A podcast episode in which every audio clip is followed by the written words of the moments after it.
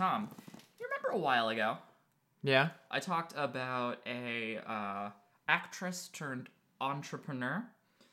Are you talking about uh, uh, Gwyneth Paltrow? The G stands for Goop. That would be it. Well, do you remember one of the things we talked about on the Goop episode? I snuck a Gwyneth. little media, media minor in here. Uh, do you remember the thing we talked about in the Goop episode was the uh, vaginal eggs, the porous vaginal eggs? Yes, the the bad ideas. the bad Yeah, ideas, yeah. and then all the lady doctors were like, uh, hey guys, don't do that. Yeah. Uh, Gwyneth Paltrow had to pay $145,000 for her stupid, dumb vaginal eggs. And yes, I said it wrong, but I'm okay with this. Hi, this is Media Majors. Ah, doesn't that feel good? that we've had a little bit of closure. Yeah, sometimes we don't always get to finish the shows, the stories on the show because we're trying to stay topical. Also, because bad people go free like all the time. Yeah. and most Well- of our most of our stories are about how people are bad. Um, this is Media Majors. It's a storytelling podcast about major media. Uh, I am. My name is Tom Lockney, and I like to tell stories from the world of the internet and video games. Uh, my name is Chicka Chicka Liam Senior. I'm taking over for Eminem because he said a bunch of stupid things. I talk about movies and TV. We usually do a theme. Do we have a theme? I don't think we had a theme this well, week. I bet. Here's well, what we'll you know what? You know what? Didn't you say your thing is about like a weird or bad sequel? Mine is technic. It's sort of a sequel to an event. Yeah, but it's a career sequel for. Eh. Well, we'll get to it. At the end, I'll see if I can tie the thread together. it's not a career sequel so much as it is just like a dude like doing the same shit over and over again. You know? A sequel. Yeah. Uh, I have an affinity for a very specific type of filmmaker. It is a particular type of auteur that I like to call the quote handsome hard body All when they are in fact neither handsome nor hard bodied. All right, and I also don't trust the auteur label you slapped on No, no, no. either. Well, uh, auteur was in quotes. okay. Um, see, I grew up watching Tommy Wiseau, the original quote Ugh. handsome auteur Ugh. hard body. Uh, eventually, I discovered Neil Breen, who's probably the king of the uh, Of being a fucking sleazebag, talentless hack. Yeah. tool, a total tool. Yeah. Um, there's just something amazing about these men who are able to write, produce, direct, and star in their vanity projects and feel the need to show off their little bottom. Or in the case This- of Neil Breen, yeah, you know what? That's true. His fucking thick the back butt. of his balls are burnt into my mind. That's true. Vanity is a beautiful thing. Tonal Whiplash. Easy Rider is a 1969 American independent road drama film written by Peter Fonda, Dennis Hopper, and Terry Southern. Okay. Um, it's an incredibly famous movie. I only recognize Dennis Hopper's name. I think you I don't know, know Peter Fonda? I don't know Peter Fonda or Uh, Terry big- Southern. Uh, Terry Southern, uh, uh, uh, kind of a nobody. Uh, sorry, Terry. um, he's a big fan of our show. Yeah. He wrote me specifically to do this episode. Uh, Peter Fonda was um, he's Jane Fonda's brother, big actor in New Hollywood. They're Mm-hmm. like the son of a famous Western star who I literally can't remember the eldest Fonda's name. Um, Jane. no, Jane is her. Unrelated. No, no, no. Jane is uh, Peter's brother. Okay. Uh, Peter's sister. They have a dad, Henry Fonda, uh, who is like the a famous actor, um, famous Western actor. Okay. And they both went into the biz. Uh, so Easy Rider is kind of like a big. Uh, it's it's a, it's way more important than it is like. And I hate saying this because a lot of people really like it, and I haven't seen all of it. But it's it's it's not great. It doesn't hold up super well. Mm-hmm. Um, y- y- would it would it surprise you that Dennis Hopper says some weird things in that movie? I'm not shocked. Lots of old movies have stuff like that in it. I've Yeah. noticed. Uh, but what is important? Lots of new movies also have stuff in that like that society do better. Yeah. Uh, it's a really important counterculture film. It had a very like do drugs, fuck cops type of attitude that was like people people who were seeing this were shocked. They were like stars and garters. Uh, but Easy Rider explores the societal landscape, issues, and tensions that were kind of arising in the late 60s. They talk a lot about how they really think the Vietnam War is really stupid, which, again, if you were a high society uppity snob, you would be like, my word, Yeah. Peter Fonda's dripping It's like acid." it's like it's like people who criticize the Iraq War. It's like people it's like people who are like, "Hey, John McCain super duper was a warmonger." Yep, that's just a fact. Yeah. and it has that kind of old touchstone of, of movies about drugs where people just kind of are like high. I'm sorry. I don't mean to. I don't mean to uh, pump the brakes in your story, but uh, did I don't think we mentioned on the show that John McCain did die Oh on my your god! birthday. yeah. Okay, so uh, August twenty fourth. It's your birthday. I drunkenly declared to Tom, "I hope John McCain dies on my birthday." yeah, you did do that. You texted me that, or did I you say it? said me? it out loud to everybody You in spoke the room. it. And then the next The day secret. he fucking died on my He birthday. did, yeah. I'm a warlock. Yeah, he died while I was getting tacos. He did. Yeah. He did did do the dang thing. I found out he died while I was getting tacos. So yeah, it's like uh it explore the movie explores like counterculture, hippies, drug use, and it's anti-police, it's Mhm. anti-authority. It's very you know of the time, but like hey, you you can see where It is. It is indicative movement- of like that style of counterculture. Yes. From that era. Uh, it was made for four hundred thousand dollars. It Mhm. made sixty million. Damn. Holy shit. Yeah. Oh, everyone involved. Yeah, Jack yeah, yeah. Nicholson had a bit part in it. Like they, it's responsible for all of their careers. Mm. The film was even added to the Library of Congress National Film Registry in '98. Now, I wouldn't say that I've quote seen all of the movie, but I watched about half of the clips that were on YouTube. Okay. uh, it's aged, and the Hey, you know what? You could you could probably fucking cut together a cinema sins if you wanted to. breathing in a movie. Get no, out no, of no, here. No. Ding. They're telling me something about something that hasn't happened on screen. Ding. He's wearing a shirt. Dang. CinemaSins is dumb. Yeah. Uh, so it's aged, and the ideology is a little hard to pin down. It's definitely left of center. I don't think it's very left of center. Is it is it sort of like seventies white liberalism? Yes, but but like in that qu- kind of like young further. It, it's one of those things where you can kind of misread the enthusiasm for wokeness. Does that make sense? Yeah, yeah, yeah. Um, hey, you know what? That, funnily enough, that's gonna be a theme in my story. There you go. Uh, but like, so so one of the things that kind of really stuck with me for this is like, yes, drugs are fine and cops are bad, but they still don't talk to women great in that movie. Yeah, they still are like it is. It is very patriarchal. Yes. We're what, I don't. I'm not like super 100 percent familiar with like the the waves of feminism, but I think we This were was still, before, yeah. This I, Yeah, yeah, I'm yeah. almost positive this was before the first Before- wave. Sixty nine. I'm. I were we in second wave? I don't know. I don't know. Yeah, I don't know. Uh, sorry, it was We're before not- the second wave was what I meant. Yeah, yeah, before the second wave. Um, I know it was after the First wave was wave. a little bit earlier. Yeah. So I know what you're thinking as I ex- poorly explain this movie. You're thinking, Liam, uh, where's the sequel? Now I know Dennis Hopper and Peter Fonda die in the movie. Mhm. Like get they get shot by like bikers or some crazy shit. Uh, but I I know that the story hasn't finished. Oh, don't worry, because a mere 43 years later, one of these phony tourists I was talking about, For real? he stepped up and thought, "Now's my chance." So is it in the public domain or something? Can you just like write it? Can you, Oh, or no. did he have to get the rights? Things this time are going to be a little bit different. Wow. Phil Pitzer was a lawyer from Ohio Okay. who somehow bought the rights to Easy Rider Probably because he was a lawyer. from Ohio. like Dean Martin. Yep. Uh, but he bought the rights to it. He just approached the company and was like, I'd like to buy the rights to Easy Rider. And I think they were like, Sure. Like we're not doing anything with it. Literally, we are not doing a single goddamn thing with this property. Uh, now, he did not direct, but wrote and produced a sequel, Easy Rider 2 The Ride Back. Now, I haven't exactly, quote, seen Easy Rider 2 The Ride Back, The ride back. but I've known about this movie for years. going around the bend again. hmm Uh, and we're going to take a look at one of my favorite film websites that's no longer with us, The Dissolve.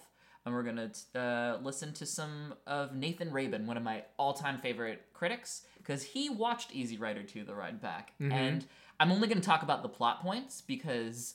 Uh, I don't want to take Yeah, we don't need Nathan's to- yeah, yeah. criti- Everyone should. I'm only taking like a snippet. Everyone, Everyone should go should read, read the it, yeah, yeah. article. You should read everything Nathan Rabin writes. The dude is fascinating.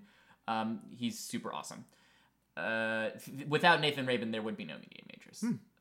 Easy Rider, The Ride Back, opens by referencing the events of the earlier film, but um, Pitzer's Morgan Williams decides to talk over it. My name is Morgan Williams. I had a brother Wyatt. Wyatt is Is one of the people Peter. Fonda. Yeah. uh, he had this nickname, Captain America. It was the nickname of his motorcycle because it was Stars and Stripes. We don't have to get into it. Okay. The day after Mardi Gras in 1969, Wyatt and his best friend Billy were riding their bikes heading for Florida. The sky was crystal blue, just like 9 11. Stop. Oh. Uh, Oh, what? Uh, alright. Huh? So, like, I don't know if you know this about the 60s, But the sky was crystal blue. and 9 11 hadn't happened yet. Yeah. So I don't know why he thought this is when I mention it. So is it a person speaking in the past tense, who who exists He's now? speaking. He's speaking in the past tense about how the sky was blue, and then going in the present tense to be like just like how In it was 9/11. past tense 9/11. Um, Wyatt died that day, a victim of hatred and prejudice at the hands of those whose greatest fear is freedom. Why a white man, right? Like, yeah, yeah, yeah. No, no. He he died because Okay. he was he was a because him and his buddy were like fucking doing a bunch of crazy shit Yeah. on drugs and angered the wrong people. This is the opening to the sequel. And from there, it's more of a deep dive fan. this is me now, not Nathan. This is more Mm-hmm. of a deep dive fanfic where basically the guy was like, "What if I was Peter Fonda's brother?"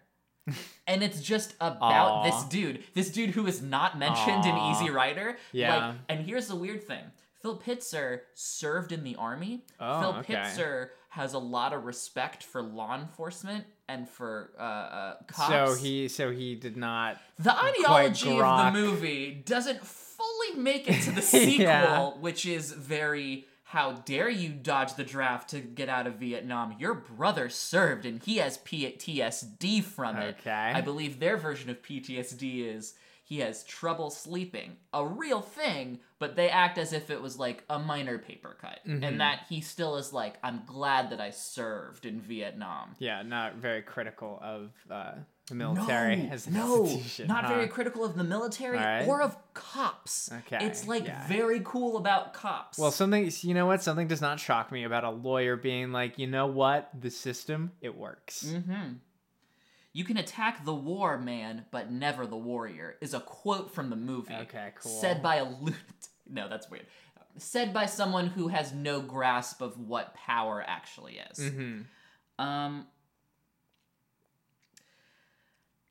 Pitzer, when he made this, was in his 50s, pushing 60s. He's dressed like a leather clad 22 year old who you'd buy Oh Molly hell from. yeah! You like my favorite movie, Wild Hogs. Uh, yeah, no, he literally looks like one of the wild hogs trying to be cooler. He only did interviews about the movie with cannabis based news companies.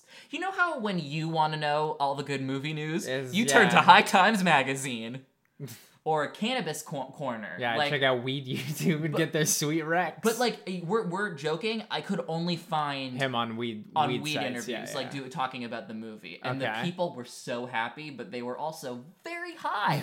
Okay, good for them. um, the film just adds characters that no one has like mentioned before, and they're all. That also chronicles the Williams family via war, showing how they served in all the war. Again, this was not war had almost they were so anti-war in the first movie Aw, man. that it boggles my the mind. The skies of Vietnam were so blue, just like Iraq. He also like this is amazing. He makes the hometown of the Williams family his hometown in Ohio. Mm-hmm. Easy like Wait, they really? Yeah, they don't mention where they're from, Alright. and he's like, "No, here's where they're from. My fucking stupid town in a state that you've only told me bad things about, Tom." This is, you know, that's true. Ohio is all right. He's also this character of Morgan Williams is infallible. He uh, there's like a plot plot point in Easy Rider where they stuff a bunch of drug money into Mm-hmm. like exhaust tubes of their bikes. Morgan takes out that money and gives it to a a food bus. It's like a school bus that serves food Yeah, to yeah, yeah, people. yeah. Well, here's the thing. It's not like a Meals on Wheels thing. They just clearly rented a school bus and then got some kids to stand in a line and then gave them bowls. Yeah, yeah. Big bowls full of gristle. So here's here's my thing. The mo- point of Easy Rider was taking drug money to buy more drugs with it and do those drugs. The point of Easy Rider 2 is that cops are cool, the military is very cool, and if you don't serve, fuck you. Mm-hmm.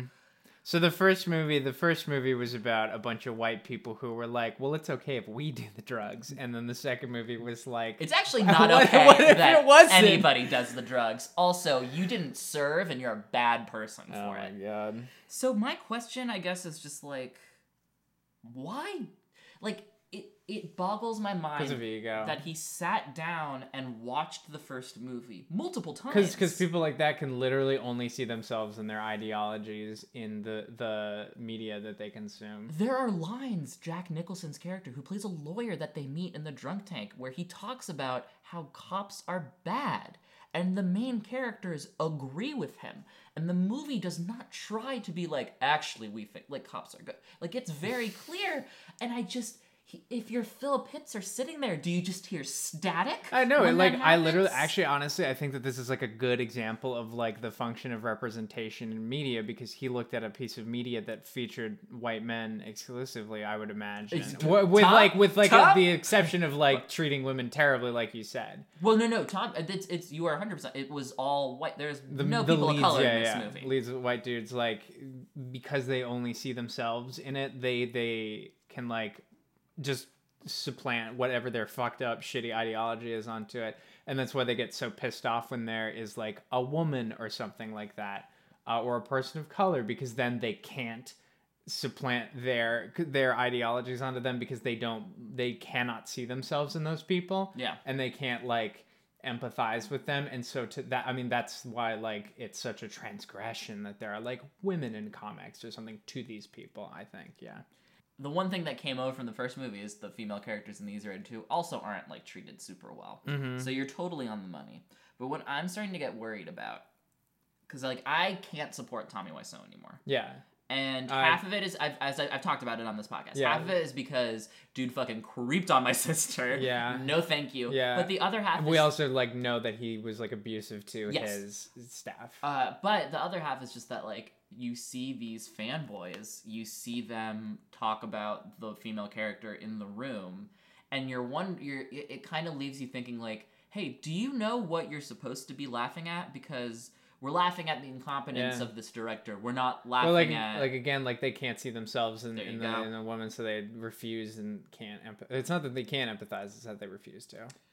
I can't stand people who don't realize how fucking stupid they sound. We're gonna take a quick break. Cool. Coming soon to an iPod or iPod like accessory to you. a new format of an old favorite in Musty TV. Prestige. I'm Liam Sr., and I own many different mahogany bookshelves. I'm Josh Phillips, and I wax my floors nightly. And we are experts in all things prestige, but especially television. Some people think the golden age of television is today, but it's existed for years, decades even.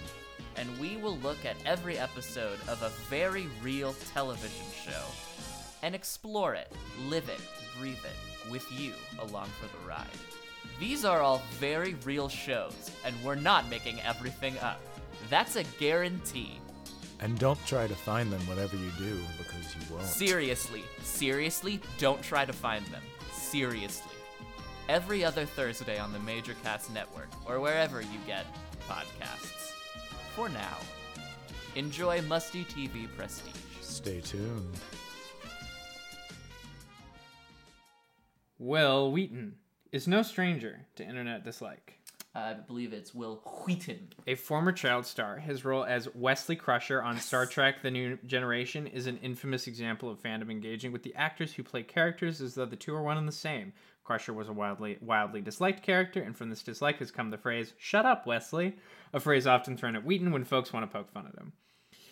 As his age increased, so did his profile in the amorphous realm of geekdom. He has done extensive voice work in numerous geek culture projects such as Ben 10 or Teen Titans. He is involved in many geek and sundry projects, best known for co hosting Tabletop with fellow nerd, quote unquote, icon Felicia Day. Uh, that's not a slight against Felicia I Day. about I just think that nerd like is. I like Felicia Day. that that is the nerd is not the quote unquote nerd is not a slight against like her rep in the scene. It's more just like what the fuck is a nerd, you know? Uh, now it it's means a it means if you like pop culture. Um, This is how he came to be a vocal figure during Gamergate, levying strong criticism against the white nationalist hate movement. Normally, this would be welcome, but Wil Wheaton sort of suffers from allyship syndrome, where he, as somebody who is not a member of a marginalized group, expects his missteps to be forgiven because he loudly and repeatedly says the correct things on Twitter. It should- Shut up, Wesley. Yeah, it should be noted specifically that he never condemned or even really commented on, even though he said he was gonna, uh, his friend Chris Hardwick's abuse of uh, Chloe Dykstra, which is not the behavior of somebody who actually follows through in the activism that they purport to. Ah, it's almost as to. if he only is a performative ally when it best suits his interests. Mm-hmm. Hey, Wil, I hope you're listening to this. He's not. He's, know. al- he's already left. During Gamergate, one of the tools people use to combat harassment in their mentions were block lists. Block lists are theoretically curated lists that a Twitter user can subscribe to, allowing them to automatically block every account included on the list. Like I said, some are specifically curated, but others just pull from an account's personal block list. Uh, Wheaton made one, and it was sort of a combination of the two. It pulled from his personal account's block list and also incorporated curated block lists others had constructed. There were two problems here. One, since the list included Wheaton's personal blocks, that meant that people who were entirely unaffiliated with Gamergate were getting lumped in and essentially blacklisted, like people who who in the in the past had you know tweeted things like "Shut, Shut up, up, Wesley,", Wesley. or or had like referenced Star Trek, or just you know like people that he did not want to engage with on Twitter.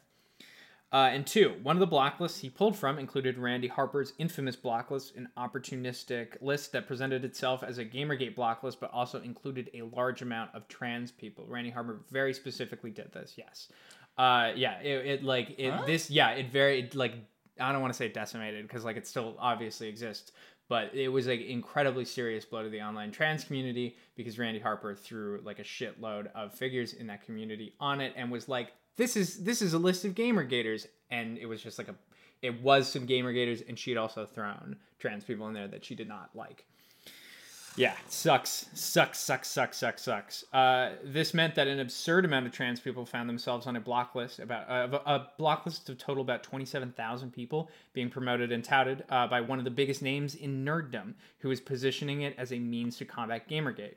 People who contacted Wheaton about this were also blocked and therefore added to the list. Uh, he would just block people that he found annoying, so he added them to the list uh, when you have a platform like that and are using a block list, like you don't get to just block people anymore. Like I, I, I'm very much somebody who is like, hey, like if you need to block somebody on Twitter, you should do that. You should be able to do that. If you're using a block list that you are spreading around and you are just blocking people kind of willy nilly, uh, and that list includes a shitload of trans people, you shouldn't, you shouldn't be blocking people. You shouldn't be doing that.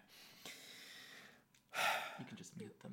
Uh, the damage these lists did to the online trans community cannot be understated. I wasn't really even active on Twitter until about 2016 or 2017, even though I lurked uh, before then. And even still, I, I was seeing games people who had ended up on the block list talking about it. I still see people, like, even before all this Wil Wheaton shit went down, like, I, I follow about, like, 2,000 people on Twitter.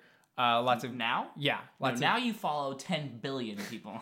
we had to purge your Twitter account. lots of games people lots of people in games and like th- that is that is a lot of people for somebody to follow but that's not like a large amount of twitter like by comparison like again 27 people 27000 people were on that block list That's So many. um and like i i see and i saw shit like that for years now about people being like this block list fucking sucked and it and it ruined people's lives.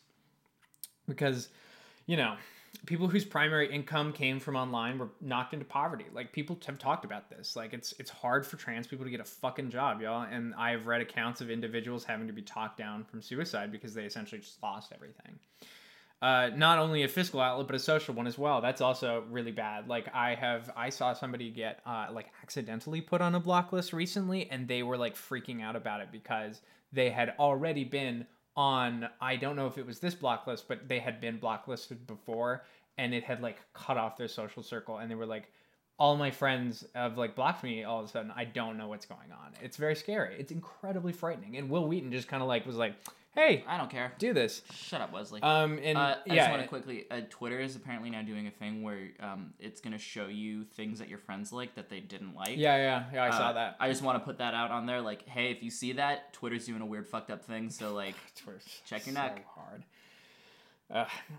Uh, he he traumatized an entire community of people, and he never really owned up to it. Like he is he is very much, even though he is, uh, I believe, it's a little unclear whether he completely rescinded the block list. I was not able to find like a concrete account that did not come from him, and uh, obviously, I don't really like buy it. Will, uh, but Wesley. he he said that like he once he found out that he tried to like that he took off Randi Harper's blacklist, but also like people were telling him and he blocked them for it. And then they ended up on the list and then other people are still subscribed to that blacklist. So like frankly, it doesn't fucking matter at whether or not he you know, took it off and apologized for, for it. The material harm was done and words don't help solve that. You can apologize all you want, but it doesn't get people their money back and their livelihoods back.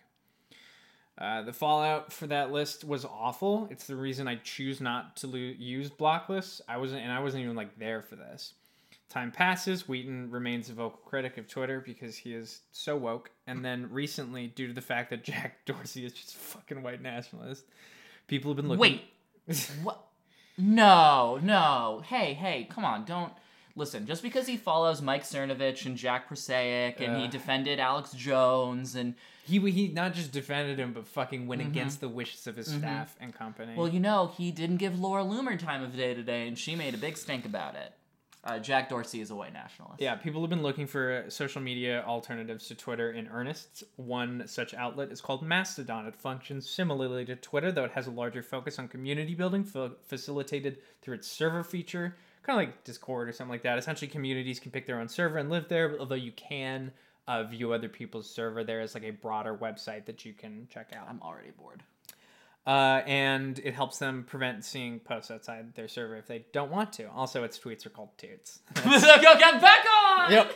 It's a largely queer dominated space because the, sp- straights haven't figured out where it is yet. and also because We're uh, clumsy like that. and because like straight you know cishet white people like don't face the level uh a cis- a men uh, yeah, I was about to. I was about to say women have probably flocked to don't Mastodon. don't face the level of harassment that would cause them to need to jump ship from a platform. Uh, Wil Wheaton sure made a show of it though. He made it very clear that he was leaving Twitter, the garbage website, and that everyone should join him.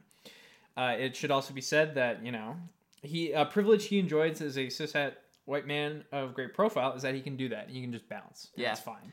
Uh, I read a tweet when the big when like Mastodon was a big thing. It was from um, either I, I apologize for not remembering, but from a, a queer woman or a trans woman. I do not remember. Queer woman, just I'm say queer woman. Oh yeah, I just I feel bad because the point that she makes is really uh, really important, which is that a lot of people do not have the resources to and have taken like it takes a lot of time to get an audience on mm-hmm. Twitter, and if Yeah. that's where your income's coming from, it's really hard if you if you're not Wil fucking Wheaton to jump ship to a new place because like you know everyone didn't make the jump over. Yeah. there are a lot of people who I'm not gonna. I'm not- fucking yeah, bother? fuck it. you know. it's it's because like we know we've seen this. We know what happened. Well, Remember and, uh, what- Ello? and also like, and even if Mastodon is different, like, I, I like I personally don't think that I have the Twitter reach quite yet, or or like. I don't I don't really like use Twitter as like my brand or No, yeah, me whatever. neither. so like why the fuck would somebody fucking follow me on Mastodon? Like Yeah. yeah, I would not hold it against people if they didn't fucking follow I me. Mastodon doesn't need me, but I need Twitter.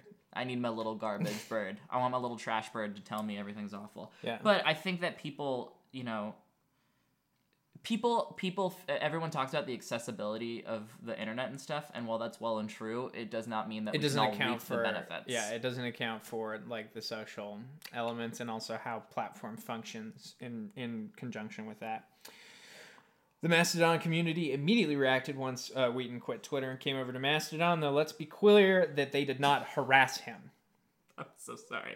It sounded like he said. let's be queer hey you know what That's Let's. the subtitle of I'm straight, and that's the subtitle of this podcast. Uh, they merely were like, ah, fuck, like, Wil Wheaton's here. Remember what he did last time? Because, like, hey, by the way, also, nobody has to fucking forgive Wil Wheaton because he said I'm sorry. That's the whole point of it. Like, that's like, yeah, like, you can apologize and then people don't have to forgive you. And that's just like That's the what- nature of being. That's that's part of fucking up. Yeah. Uh, is that you just have to be comfortable that people are gonna be pissed at you no It matter could- what you do. not to go back to last week's thing, but like I'm I'm seeing so many male comics that I hate asking like, but when can we forgive? And it seems like As though it's like a prerequisite. yeah, as though it's not like oh we can never forgive. Yeah. it's very easy.